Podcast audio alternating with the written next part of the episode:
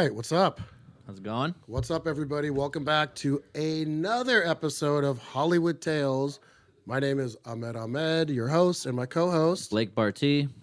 Check us out here on YouTube. We are on Spotify, Amazon, Podbean, Jam in the Van YouTube channel. Just go to Hollywood Tales Podcast. We just started this podcast at the Jam in the Van studios. If you have not been here, I talk about it every week. You got to come check it out. Go to jaminthevan.com and you'll see all their upcoming shows. It's a really cool venue. It's a uh, rehab, it's an ex rehab center um, that they've converted into this like live venue that has music and comedy and podcasts now. So it's really fun. Go to jaminthevan.com and uh, check them out. And uh, we have a special guest coming on that I'm Yeah. excited to bring on. Hell yeah. Did you check him out at all? Yeah. Right. What did you? What did you? Without saying his name, what did you come up with? As far as, How prestigious he is. I, I mean, I have questions. It's good. All right. Well, we'll we'll just bring him right on. Our guest on this episode of Hollywood Tales is an old dear friend of mine. He's a fellow Egyptian American. He, uh, fuck, I think I'm gonna fuck this up. Born in America, raised in Dubai, moved back to America. I'll let him confirm or deny that. He is an accomplished magician, musician. Keep that. Don't don't cut it. He's an accomplished, highly accomplished uh, musician, music composer. He's his his IMDb is a mile long. We met through a mutual friend of ours named Eyad Zahra, who directed a, a beautiful film called Taqwacores about the punk rock Muslim scene in North America. And Omar uh, was the music composer on this thing. And so I, when I was making my documentary, Just Like Us, I uh, I reached out to Omar and I said, Would you be interested in working with us and collaborating on our documentary? He said yes. He did an amazing job. If you want to hear any of the music, just go to iTunes, type in Just Like Us, the movie. 98% of it is his music. A couple licensed things here and there, but most of it is his Nice. and original. Um, and he's going to sample some for us as well. So, without any further ado, please welcome our guest virtually here at Jam of the Van, uh, Hollywood Tales podcast, Omar Fadel. Hey, Hey, Omar, What how's up? it going? what's Yo, happening? What's up, Habibi? How are you? Doing good. How you guys doing? Good. If bad. if uh, if those people out there who don't know the word Habibi, it means it's a term of endearment.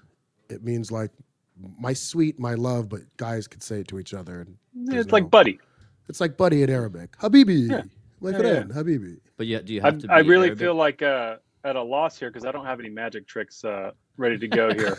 but I actually, th- there is a possibility that it would be more interesting interview if I was a magician. But um, you know, I don't know uh, why I said that. I think you're a, right. magi- It's- a We've, magician. we've in a been way. making podcasts all day morning, so I'm just like, ah, magician, musician. Well, I'm a little Close enough. Omar, this is my good friend, comedian, co-host Blake Barty. He's never called What's me happening, Habibi Blake? though, so it's okay. I'm gonna start Oh, you calling you Habibi. I wish you would. I'm gonna Make start calling you my it. white, That's it. From my white, my white Habibi. nice to meet you too. Nice to meet you. Yeah. So, guys, this is Omar Fadel. He uh, did I was I correct with the born in U.S. raised Mm-hmm. I was in born in Houston. Born, in Houston, grew up uh, Dubai, Egypt, Oman, uh, a bunch of places. My my dad worked in the oil business, so we moved around every couple of years. So And you, then yeah, finished high school in the U.S. right and uh, العربي بتاع مكسر جدا بس انت uh, تكلم كويس مش Mhm. Yeah, بكلم كويس, I guess. Yeah. I'm trying to throw out my dirty Arabic to Omar, and he's like, "Yeah, bro, let's keep it American tonight." Are, are we? Are we? You, are we? Are we keeping it clean? Is this a clean uh, censored conversation? No. Or are we? Uh, no, no. Oh, okay, nope. so we can drop drinking, any. Drinking Stella, saying "fuck, fuck, fuck, fuck, fuck," whatever you want. Fuck, fuck, fuck, fuck, fuck, fuck, fuck, fuck. Okay, I know that's your favorite Feels word good. too. Feels good. All right, so look, let's get into it. Uh, sure. I, want. we we want to talk about uh, how we know each other, uh, our work relationship, our friendship Talk about some of the projects you um, have done and are getting into, and then we'll end it with your best Hollywood tale. But let's start out with how you got started as a musician. You were in a heavy metal band, if I remember correctly. You told me. yeah, a I couple mean, how of, I got couple started. of them. yeah, for sure. But then, I mean, how I got started, uh, you know, I started, my grandmother started teaching me piano when I was five or six, I think. Mm. And then over the years, like up until, um, I guess, high school, I had like teachers on different instruments. I had like piano teacher, drum teacher, uh, guitar teacher, and um, I don't all, really know all at the same time or at, like at different times? Like, Some of them were kind of going at the same time. Like, I think piano and drums were going at the same time. And then at some point, I got tired of the piano lessons. I think I got tired of the instructor, actually. I didn't get tired of piano. Um, and then, you know, uh, over the years, it's kind of um, expanded where I have, uh, my wife would at least say that I have um, too many instruments. So, How many like, you instruments? know, yeah, I mean, I'm. How many do you I'm- play? I could, yeah, I could see in your background. how many do I play well or how many do I play? Because there's a big difference. How many Well- do you use when you're, you know, you know, composing something? Oh, I, I I don't even know. I mean, just looking around like this part of the room, there's probably 20 or 30 that are within arm's reach. But um, you know, I mean, the thing is, like, a lot of them are kind of unique, strange uh, instruments, and you know, they get used maybe if I'm lucky once a year. Um, but you know, it's like you have that one project that needs some weird. Uh, you know, Sound. obscure instrument, and I'm like, I have that instrument. I haven't played it in two years. It's got a bunch of dust on it, and it and then it goes back on the stand and doesn't get played for a while. So And by the way, um, you you play a lot of Hmm. unique instruments because you com- you score a lot of not only film and TV but like like video games. Didn't didn't you score Assassin's Creed or some shit? yeah, I was right? on Assassins uh, a while back. Yeah, so I mean, I you know, it's Can you imagine the I don't sound think effects on that? I played it. Ah, It's yeah. beautiful. Whoa, whoa, whoa, whoa, a bunch of weird, uh, weird yeah, and, and that particular Assassins, it was um, like a lot of kind of plucky, you know, piratey sounding, you know, instruments. So it's like, you know, I- these Ding things they don't get used a lot. Essentially, that is uh, the way it is, actually. but uh, yeah, Ding lots of toys, and they all get played at some point in time. So we we had a little not argument or dis- I guess it was more of a discussion about. Can we talk? I know where this? we're going. You know where Well, I know where we're going. I, I think I've heard about this as well. Omar Omar Fadel is and go to his website Omar Fadel uh, O M A R F A D E L dot com. Find him at Omar Fadel uh, Composer. Is it on Instagram? Uh, quite possibly, I think so. Oh. Yeah, I'm the I'm the I'm the worst person to ask about these things. Anyhow, I think so, though. He's a, he's one of the most talented musicians I've ever met. Like he just has so much musical range, and he can sing Uh, too. you're too kind, man. But I said, I asked him it's kind of a similar question that you asked. I said, you know, is, is there something you don't play or won't play? And you said, I don't do brass. No, I said I don't play brass. You you said it's not Doesn't real. mean I don't like it. You said it's We- not an now, instrument. I don't remember that part of the conversation. whoa, whoa. Whoa. it was kind of a snobby, like the way you said. Maybe you didn't say that exactly, but you were kind of like, yeah, I don't fuck with brass. He's a strings guy. Your strings and drums and vocals. this alleged conversation has been We'll like go on. following me around now for years. Like it's, It's- like you don't like brass and you don't like winds. I write for them. I just don't play them. You know, you gotta you gotta be realistic with your uh, you know goals and objectives as far as a musician. I just have never been good with those kinds of instruments. So That's I- like saying- I, other that's like people play them saying- That's like saying I write jokes for comics, but I won't perform them. You won't play. You won't Yeah. play the brass, Omar. I don't know how to do it. It's never been my uh, thing. I've tried. You don't not know like how, or you just you don't you don't you don't respect. The I don't know how. I don't think it's. I know. I respect the instrument. I know. I'm fucking with For you. Years, we've around. had this discussion. I, I, I love, love it. to all my uh, woodwind and, and brass playing friends out there who I've hired on many a project. I have nothing personal against your uh, your instrument of choice. I, I you know I respect you. kind of kind of backhanded, but okay. Uh, so you, you you start out in music. Uh, you're you're being trained classically, basically, right? Like you're getting yes. and and by the way, expensive lessons, not like one or two a week. You're playing every instrument like five days a week. It sounds like. Yeah, it was a lot of it. I don't know why, because I don't come from a family of um, professional musicians. Like I have, you know, a couple. Well, you came from a family of oil money, so they could afford it. well, Sorry, I'm just throwing it out there, bro. How many tigers did you own growing up?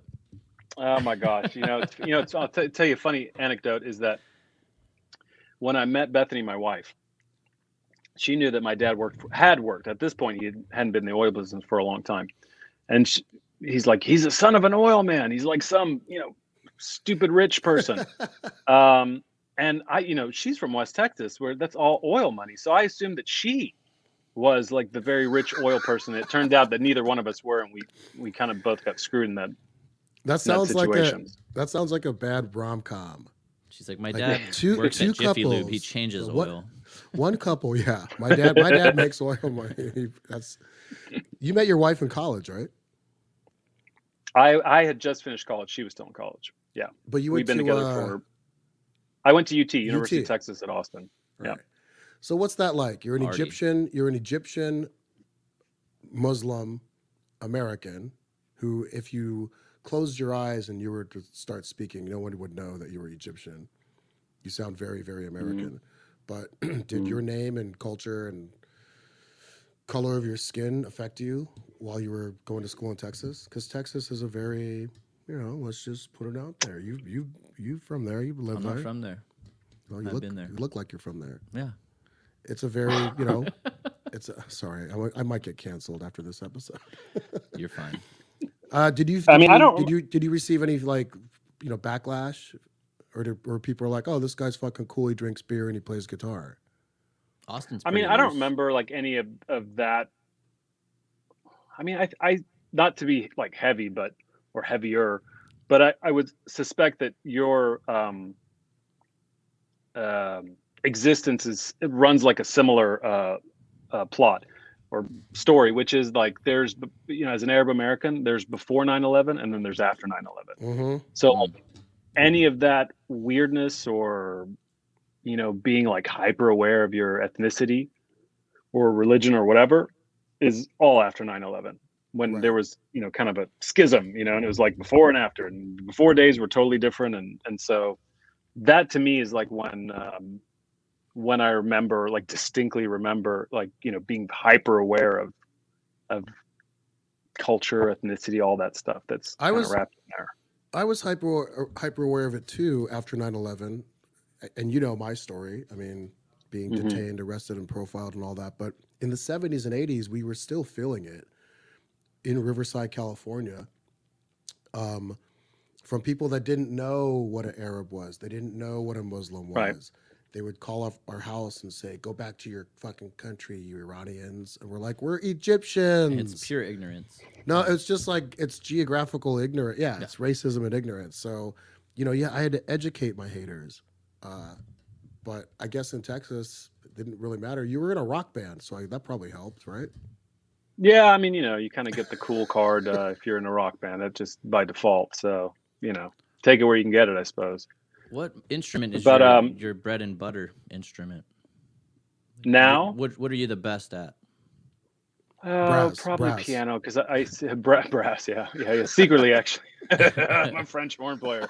No, I mean, I sit at I sit at a, at a um, you know uh, at a keyboard or piano literally all day long. So it's it's you know just kind of becomes your go-to thing, and, and that's Yeah. I think most composers like you know it's kind of goes with the territory. You know, I mean, I think We- you can see a piano in the background. Back. Countless Yeah. synthesizers to go through and all those different sounds. So that makes Countless synthesizers and drum machines and shit everywhere, man. Um, yeah, lots of stuff. Let me. Um, I just I, back. I was looking through go uh, I was looking for a photo of something earlier, and I um I found this photo that I t- I'll send it to you afterwards. I found this photo of I think it's a picture of your dad. Um, when we were in the uh, we were recording part of the Just Like Us score, and so there's like a little picture. Like I can see the TV with your dad on it, and then below it there's like you know displays and keyboards and shit just lying around the studio, and and you know it's the same thing it is now. It's just there's more shit now. So Did I- it's um, but it's great. Did I take? I'll send you that photo.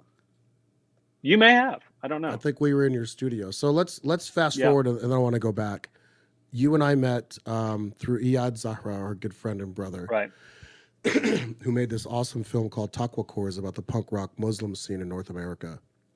It's based off of a book, then a documentary, then Mhm. uh, Eyad made it into a feature, and he won a bunch of awards and Sundance Film Festival Audience Appreciation Award and all that stuff.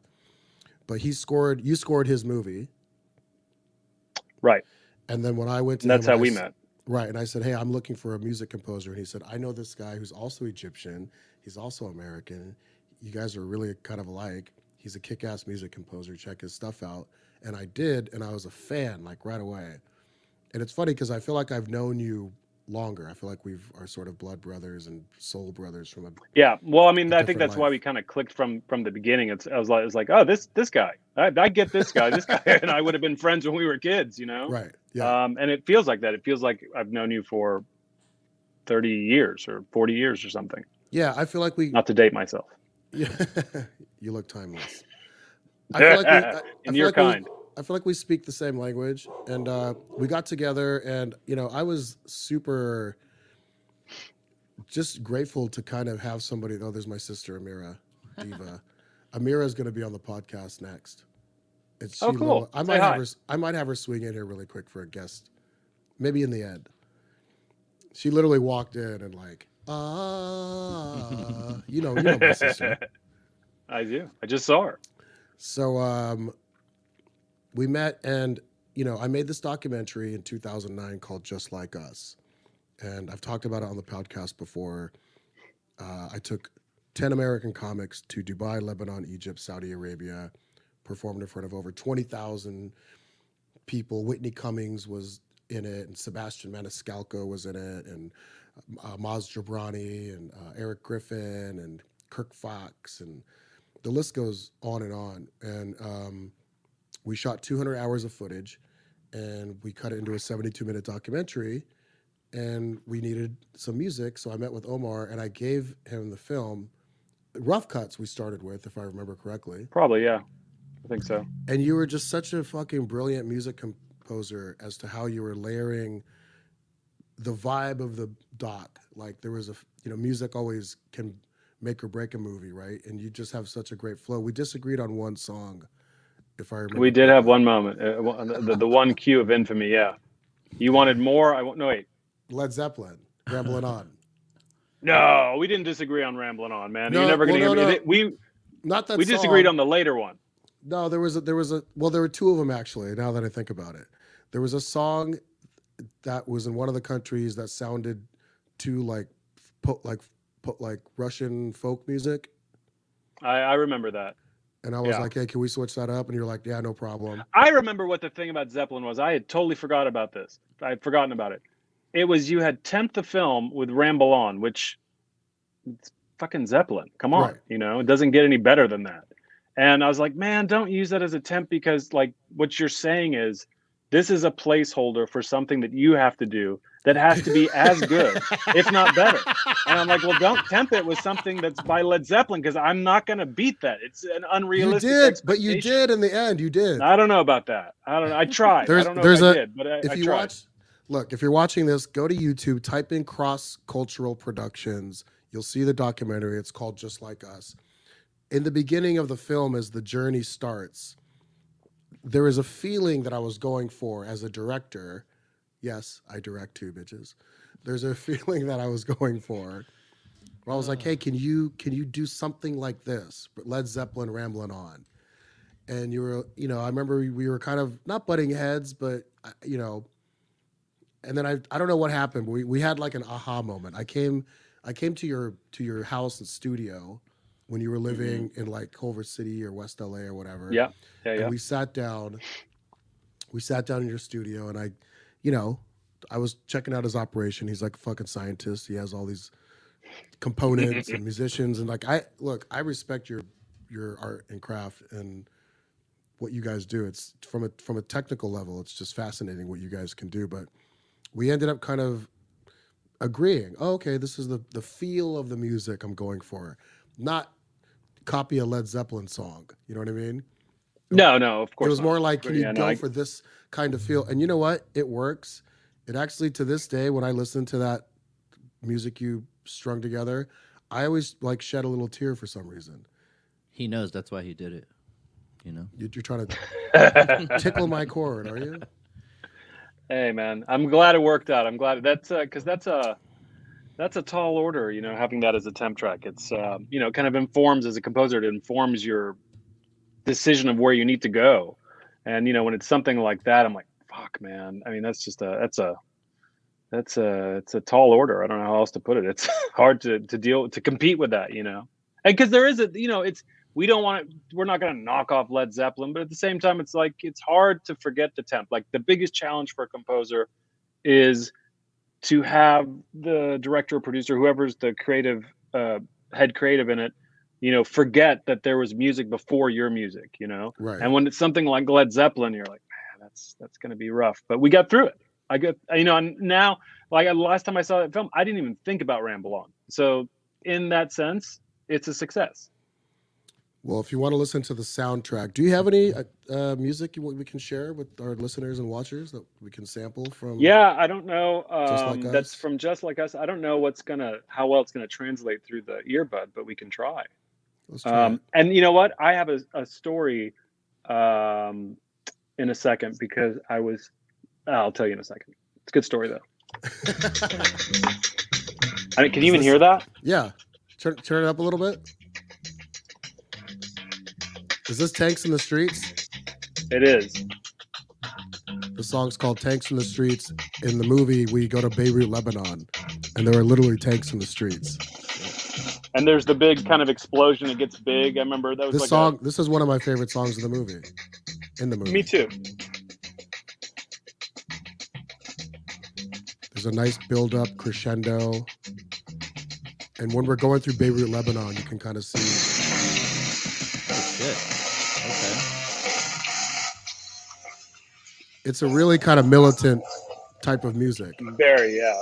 It worked to picture. That I I picked the wrong song actually. The one I was thinking of. What about when you walk in? Uh, uh, uh, oh, is that is Yeah. that it? This is this one, yeah.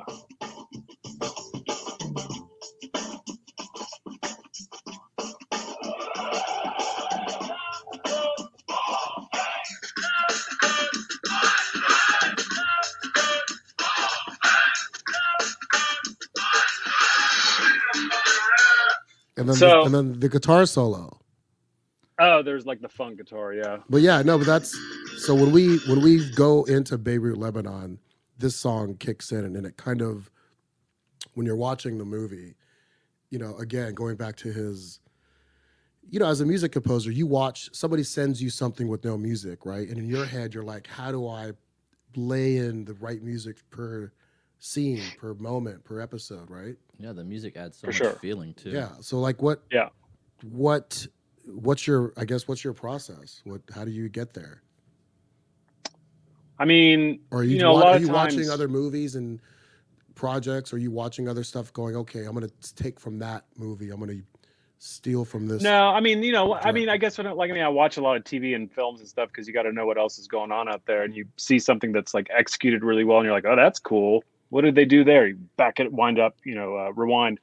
What do they do there? And you kind of, you know, you that's part of the the craft, you know, like being a composer for media is there's like the um, the intangible part, which is like the art, which is the you know writing music, but then that kind of commingles with the tangible, and the tangible is the craft of writing music to picture. And like, do you have music play with the scene? Do you have it work against the scene?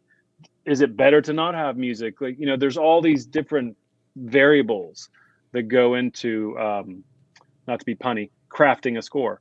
Um, and so whenever you know generally at the beginning of the process and i'm sent like a rough cut or something 90% of the times there's temp music temporary music right and it's just whatever the editor or the music editor or whomever is choosing that uh, placeholder um, they put in there just for timing so they have something to cut the picture to to establish you know pace and whatnot.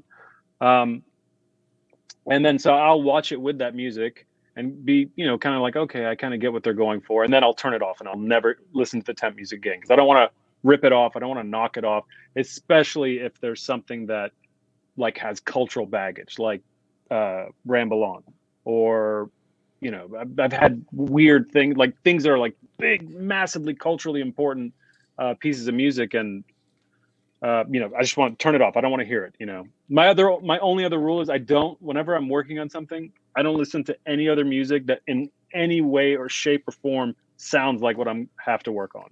That's just like my my one thing.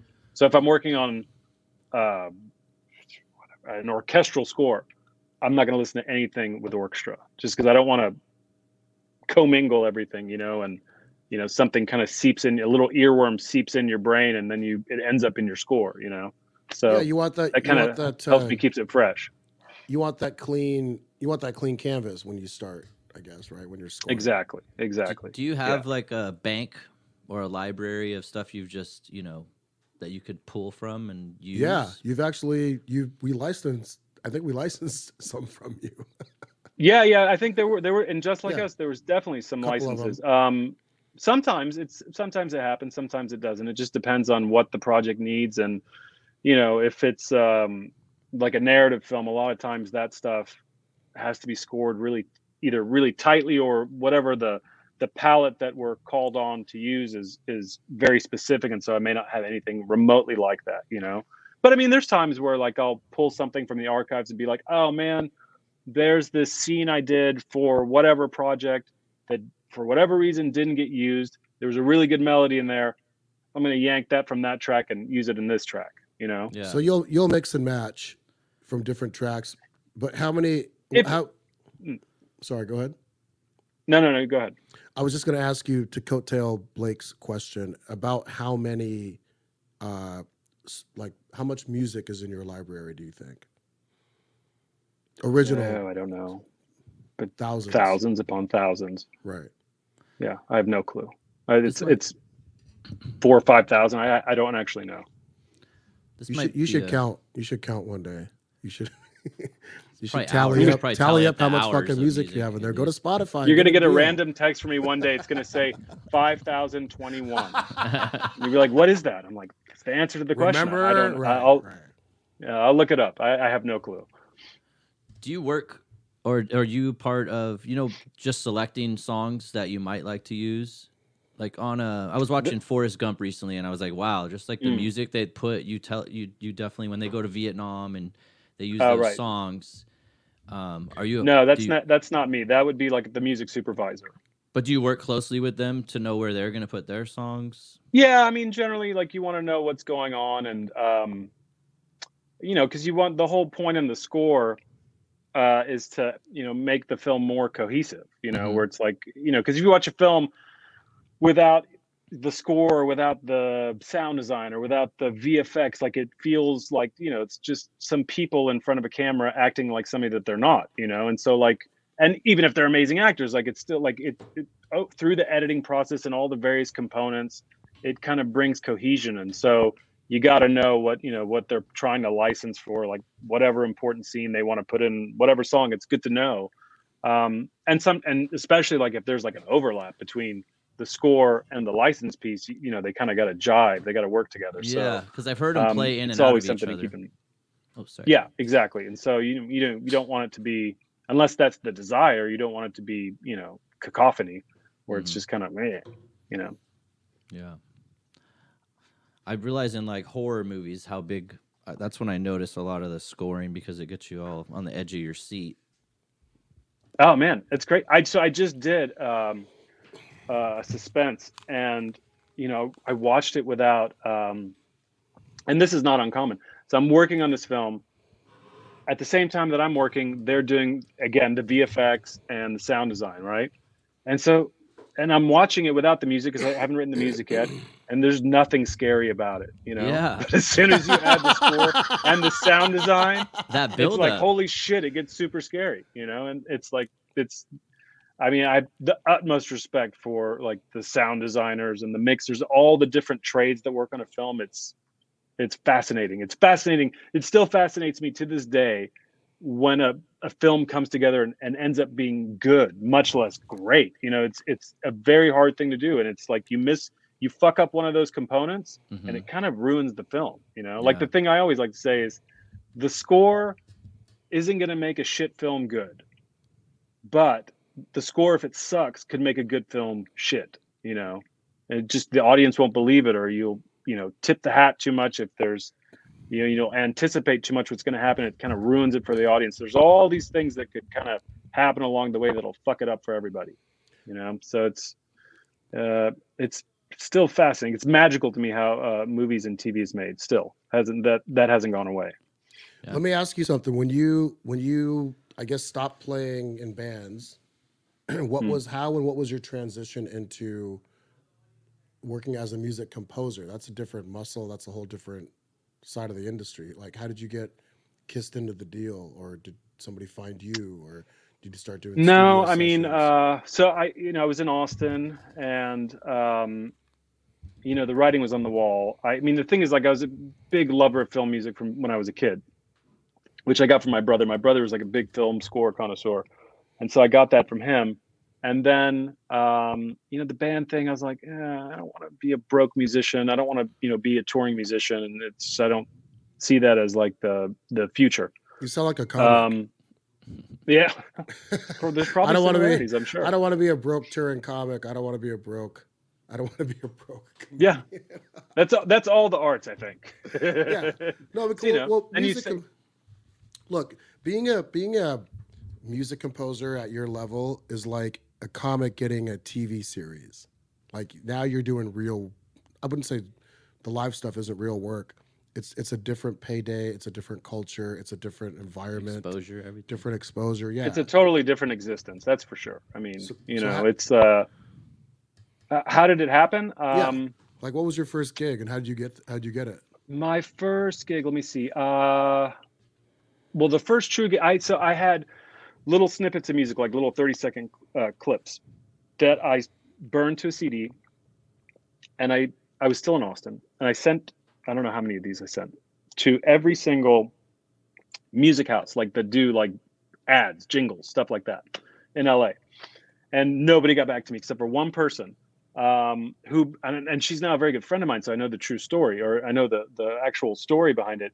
And it just happened that that CD was on her desk, and she said she would never listen to these things because they would get all these unsolicited uh, uh, demos. And for whatever reason, she was in a good mood, and she popped it in, and it happened to be mine. Damn. And then she called me and said, "Hey, would you like to start doing commercials?" And I was like, "Yes, I would." Oh wow. And um, I didn't know that. and about then you know i we had already been planning on moving to la we moved i think you know three four five six months i don't know something later we were there and i you Who's know we? wrote You on a bunch wi- of You and your wife. me, me and bethany me and my wife yeah You're you're you're And, married at, uh, this, at this point. i just married like less than a year And what was she um, like? Was she like, hey, uh, what are we doing in LA? Yeah yeah. No i Like think that, that's what about what right. what I mean, dream are you? you know it was a big chase? adventure we were super young so it was like a you know a crazy adventure you know Right, and um but at the same time it was it's exactly what you're saying. It was very much chasing an adventure and you know when i look back upon it i'm like man you know had you known the odds or the probability of success would you have embarked upon that journey? Maybe not. I don't know. You know what else was i going to do? So it's that but anyway I, so i went i did that i did like some you know music for advertisement quickly realized i was not very good at it at all like it's not my thing uh, i'm like as a musician i'm kind of a little left of center and like you know those the people i know that are very good at commercials they're right down the middle and they can right. nail it really quickly. Right. For me, it was a struggle.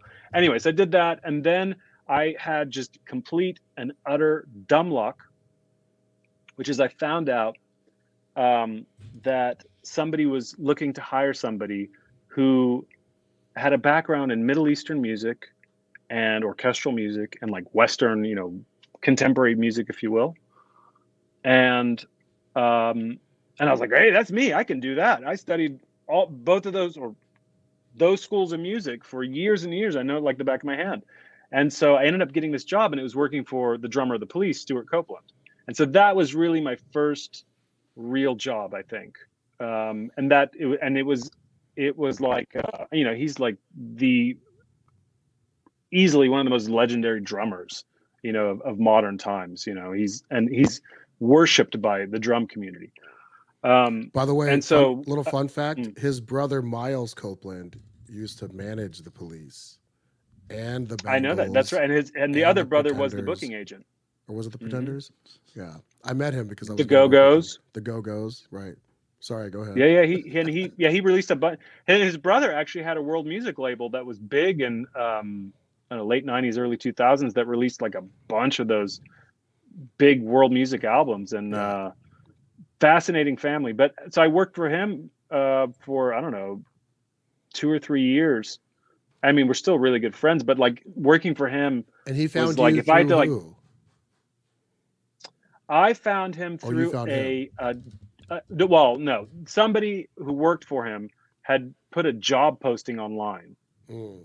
and I saw it, and I was like, oh, I'll apply for that. That's like totally up my alley. And then you know he sent it off, and you think nothing of it, nothing's going to come of it because it's unlikely. But then something came of it, and I remember, uh, I think I got a call.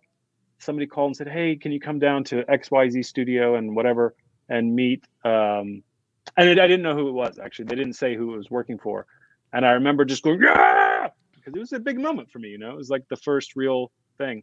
But working for him was amazing because it was like getting a master's degree in film scoring and just music in general. He's the guy's a wizard. So, um, I, yeah, if I had to like kind of pinpoint everything back to what got the ball officially rolling, it was that. And then from there, you just started kind of matrixing your way around the industry in, in Pretty in, much, yeah. the music, Yeah. the music realm of it, right? And so, Well, just, one thing leads to another, you know. I so this is the story I was going to tell you earlier when we were playing that song. So Yeah. I was talking to a friend of mine yesterday, who I just did one of his films, and um, something came up in conversation, and I did this film for Disney that got canned. Like it, it was shot, edited, done in the can, and it never got released for a number of reasons that are have nothing to do with the film. The I know, I know what film you're talking about. The soccer movie. the United, the soccer movie. Yeah. So the funny thing is, so somehow we were talking about this, and they're like, "How did you get that that film?" And I was like, "Well, how did I get that film? I don't remember."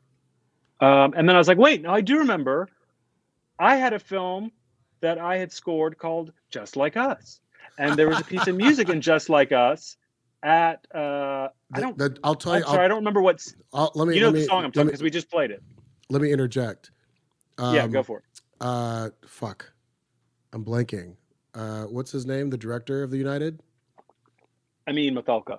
Amin Amin Matalqa, amazing director of Jordanian descent, I believe. Yeah, yeah, yeah. Really, really talented uh, young director, and he saw our documentary just like us at the Doha Tribeca Film Festival That's correct. in 2010. He was sitting in the audience. I was sitting next to his, well now, uh, his it was his wife uh, who passed. God bless She, she's passed. Yeah. Claire, yeah. But we were all sitting together, and I remember he, I think he said, "Who's who scored your movie?" And I said, "This really awesome guy named Omar Fadel. You should check him out." I think is that how it happened? I think that's how it happened. I think it's it's very. I think Something the like story that, I know is very similar, which is the producer of that film and I were good friends, and she was trying to get me to be the composer of the film, Right. and he wasn't going to have it. right. And then he was at that film festival, and I don't think he knew that I'd scored that film. And that film, he watched the film, and that scene came on, which I don't remember where that scene is. That has that piece of music. Lebanon. Is it Lebanon? Yep. And I remember like right afterwards, he called me and said, Holy shit, what is this piece of music in there? Uh, We got to have you on the United. And I was like, Okay, great. Lovely. Um, there's more to the story, but that's all I recall now. It's been a while. So so basically, I helped you get that gig. Mm. Indeed. No, just fucking around. Indeed, you did. I do want Uh, to unknowingly. knowingly. That's the story of my life. Well, actually, but you were That's there me- with him, so maybe it was it was quite knowingly, actually. I think I think I probably put a bug in his ear and said, if you're gonna hire a music guy, this is your guy. well, um, I appreciate it. I, uh, it's uh, no, uh, no, it's nothing. um, you have, But really, to, to be honest, what we really should be doing is thanking Eyad because Eyad introduced us. Eyad is the Everything- He's, everything He- goes. he's the originator. Yes. Yeah. All roads lead through Eyad. You have composed forty plus projects. Is that right? Yeah, that's what it says on IMDb. Oh, I do want. I do. I do want to carve out one project. It's a film Hmm. that uh, he composed the music on called Day One, which was nominated for an Oscar. Mm. So tell us about.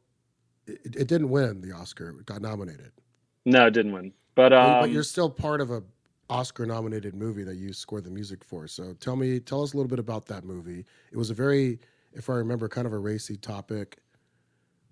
Well, it's about a, a translator in the U.S. Army's first day on the job, and like all this shit that unfolds during that day, and um, this is a good story because it's one of the, it- you know, the thing I've learned over the years um, is that you never know what's going to happen with something. Like you work on something, and then you know, in between when I work on something and when it's released, and when uh, you know critical acclaim, like there's long gaps of time, as you know Right.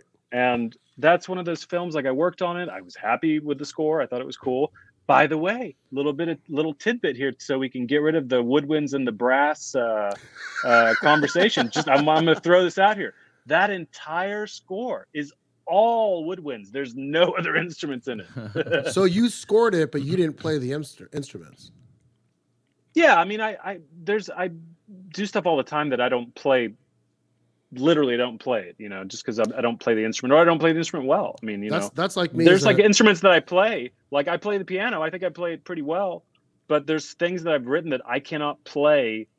Uh, like they're too fast or too technical or whatever, and somebody else to do it. But that sounds like one. me as a as a comedian and a producer. Like I think I'm a pretty good comic. I could play the piano, kind of, but I'd I'd rather produce and like compose. I'm I'm a, I'm a comedy composer.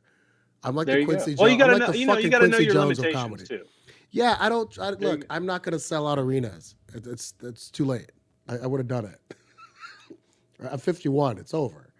Right? Just do the fucking Hollywood Tales podcast and just come here every week. And this is your, your like it's over. Unless I bake a big blockbuster movie or get on a hot sitcom, I'm not gonna sell out. This is arenas. called a midlife crisis, right? This is for sure called a midlife crisis. No, but just to, se- seriously, It's okay. Mine's on the horizon too, so I'm, I'll be right. Give me a couple years, I'll be there with you. No, but you so so you score this this movie it gets uh, nominated for an Oscar. Uh, Well, so the sto- this is what I was saying is that you know you never know what's going to happen, and it, it's happened to me time and time again that you do something and it ends up going places you never thought it was going to go. Like that film, I, I finished it. I liked the score.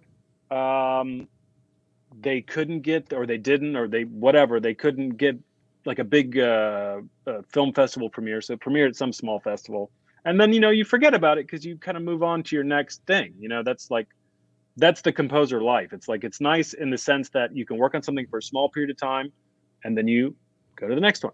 And so you know you just kind of forgot about it, or I, I forgot. You know, okay, you know maybe it didn't work out with that film. And then over the course of four, five, six months, it just kept winning all these awards, and I would get these random emails being like, "Day one, one, whatever." I don't even remember. Won. I think won a BAFTA. Um, it won all this stuff, and I was just thinking like, "What the fuck?"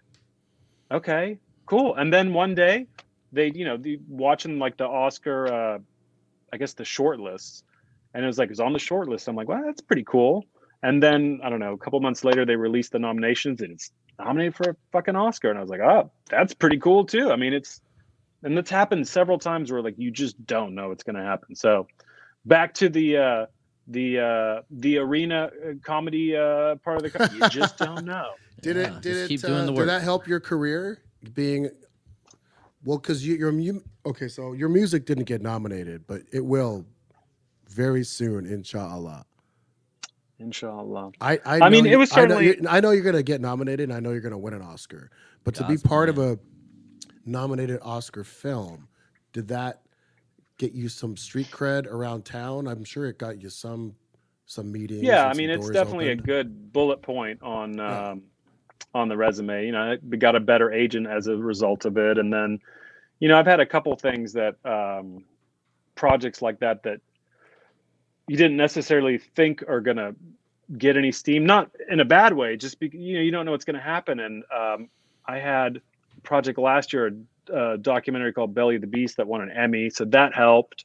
And then I've had things like Peabody's and BAFTAs, and and they add up and they're good bullet points on the resume, you know.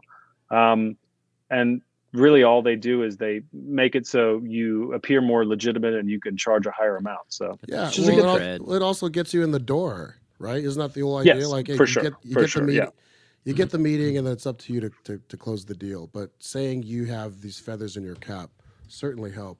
Hey guys, Yeah, go never a check bad a- thing. Yeah, it's never a bad thing.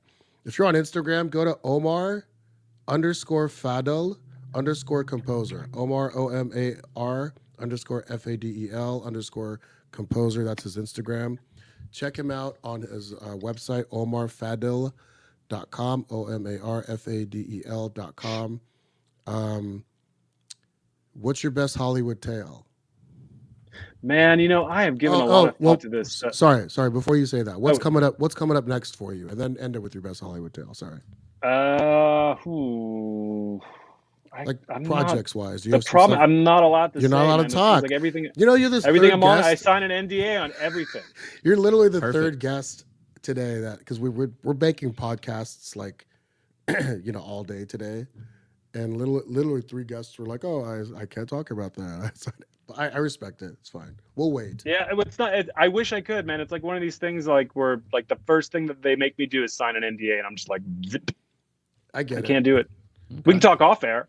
But- but check out Omar on Instagram, on social media, and his website. And uh, let's just let's just wrap it up. We like to keep these podcasts like under 50 minutes, you know. But if you have a Hollywood tale that might go a little longer, uh, funniest, you know, was- most most dramatic, darkest, weirdest, whatever your best. And it doesn't have to have happened in Hollywood. It could have happened anywhere around the world. Sure, it has to be sure, Hollywood sure. I mean, you know, I was thinking about this last night, and I'm not like, um, I don't dwell on the past, and like my short-term memories kind of, sh- or long-term memories kind of shit. So I was like, well, what is my best Hollywood tale? And I couldn't think of any. I mean, I I think of like strange things that have happened to me over the years that are just a byproduct of being, you know, in LA. Like I I was thinking about the other day. Um, for, I don't know how this happened. It's a very strange thing. It's not on my IMDb. I don't think it is, but I this was like a year after I moved to LA. For some fucking reason, I was a background musician in this movie called Charlie Wilson's War. Do you know this? Yeah, with uh, was that Tom Hanks? Tom Yeah. Hanks. And Yeah. so, like, if there's like a couple seconds where there's like some dude in the background playing, that's me. I, and I don't know how. I can't Singing even or- remember like how. Did you say back? No, background no, it's like there was like pre-recorded music, Oh, and I was okay, just okay. you know right. uh, uh, what do you call it? Karaokeing it, I guess. Not karaokeing, you know, lip syncing, but with an instrument. But uh, I was thinking about that. I was like, I don't know how that even happened. Like, how did somebody find me for that to be the case? But like, as far as weird stories, like we had just moved from Texas. Like I didn't know anything, and all of a sudden I'm on this film set, and then I'm in the bathroom peeing at the urinal, and I, you know, you know, look up, and there's Tom Hanks peeing in the urinal next to me, and I'm like, what the fuck, you know? And we were both dressed up in the the the costume, so I think I had like a big mustache. I looked like uh, uh, Pancho Villa or something. He's like a real big thick mustache, and like some gaudy uh, outfit, and he was dressed in some '70s like I think tight fitting suit. It was a very peculiar moment, Right. you know. Um, and there's just been weird stuff like that that's happened over the years. I remember at the Just Like Us premiere in New York, and there I am talking to De Niro. I'm Right. like, what the fuck is going on? Like, it's Right. very peculiar. Um, Do you have a picture Yeah, of I don't- of that of of, uh, of you and Charlie Wilson's war? A picture of you, in the urinal. Not in the urinal, but in, in, in the urinal when I'm looking up, preferably.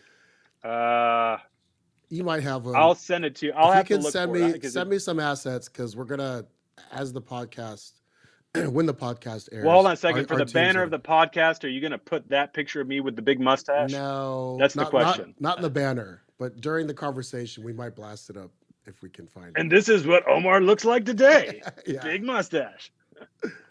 Uh, yeah, I'll find it. I have to. I'll dig around. Um, that's a classic, though. Um, yeah, I'm trying to think of like other big stories. I mean, I don't. I don't think I have like one end all be all story. but any um, any like big like fancy music composers like Hans Zimmer or like have you crossed paths with these guys who I've crossed paths with some of those guys. I've been to their studios and stuff. It's super cool. I don't know if those are great stories. I mean, my, um, you know, after working for Stewart, um, you know, I made friends with all of these guys that are like big rock stars because those are the, you know, his peers. You know, even though he's a very established film composer and now he composes operas, you know, in the hanging around were all these musicians. So like all of the musicians um, who all worship him, especially the drum community. I've hung out with all of them. The the Foo Fighters and the U2s and the Mm. um, We uh, just had we just had the Foo. Fighters. We just had the Foo Fighters movie director on here earlier. BJ Oh, sweet. McDonnell.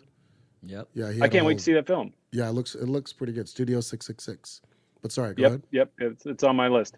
No, but I mean, I remember. Uh, I- I don't even know how old I was. It was me and Stewart and Serj Tankian from System of a Yep. Down, and was- we're all sitting there playing and Wow. recording, and that's on YouTube somewhere, I'm sure. Um, there's just been weird stuff like that that you just never imagined happening, and uh, you know, and the older you get, it becomes like something that's happened, and your brain kind of it's kind of fuzzy, and it's like I don't remember. You know, there are always uh, always good times. I can say that. Well, Omar, my brother, it's been an honor and a pleasure. We really appreciate you making time. You are one of the most talented music musicians, music composers out there. Um, check him out on Instagram, Omar underscore Fadel o- underscore composer. His website's omarfadel.com. Love you, brother. Man, Thanks thank you guys for having me, man. It was a blast. Thanks and, for we uh, had some good fun. laughs and air hugs. air hugs. Habibi. Oh, Yeah, man. Habibi, we got some Habibis going. Habibi, air hugs. There you go. Here. One more Habibi. Give me it. awesome, man. Well, we're gonna sign out and we're gonna close out and then come back on like come back and do another episode if you have stuff you want to plug or talk about. Man, I would love to do it. Thank you guys for having me, man. I had a blast. Hell yeah. Thanks, man. Us too, brother. Have a great All right, day. guys. Say hi to say All hi man. to You guys Beth too. and Serge. You got it. I will. His son's name is Serge. All right. That was fun, right? Yep. Super fun. This guy's so talented, man. He's like literally one of the most brilliant musicians I've ever met. And I've never seen him in a bad mood. I've never like seen him like cranky. Yeah, he's like a nice guy, real positive. Go to omarfadel.com, check him out. Yep. Can we get rid of these heads, headphones? That's been another great, awesome episode of Hollywood Tales uh, with my co-host Blake Barty. Yeah. My name is Ahmed Ahmed. Go to Ahmed Ahmed Comedy on Instagram. At Blake Barty Comedy. Check out Jam in the Van on Instagram. Go to their website, jaminthevan.com. There's always awesome shows happening here. Tons of content. Tons of content. They have music, comedy, recording studio, cooking. It's 420 friendly. Uh, big shout out to, to Jake and Dave who own the place. Jake Trainer, uh, the venue manager, Jack, excuse me, Jack Higgins, our creative director, and the one and only Wolf Ramirez. And Alex, you you sat in and helped out a little bit. Killed it. I don't. I never even got your last name, Alex. Uh, Jack. Alex Jack. first name Jack. Jack Alex. Yeah. Okay, Jack Alex. everybody. That was- Or maybe just you fucked his name up. So that's cool. Did I? I thought it was. I thought it was Alex for some reason. Fuck.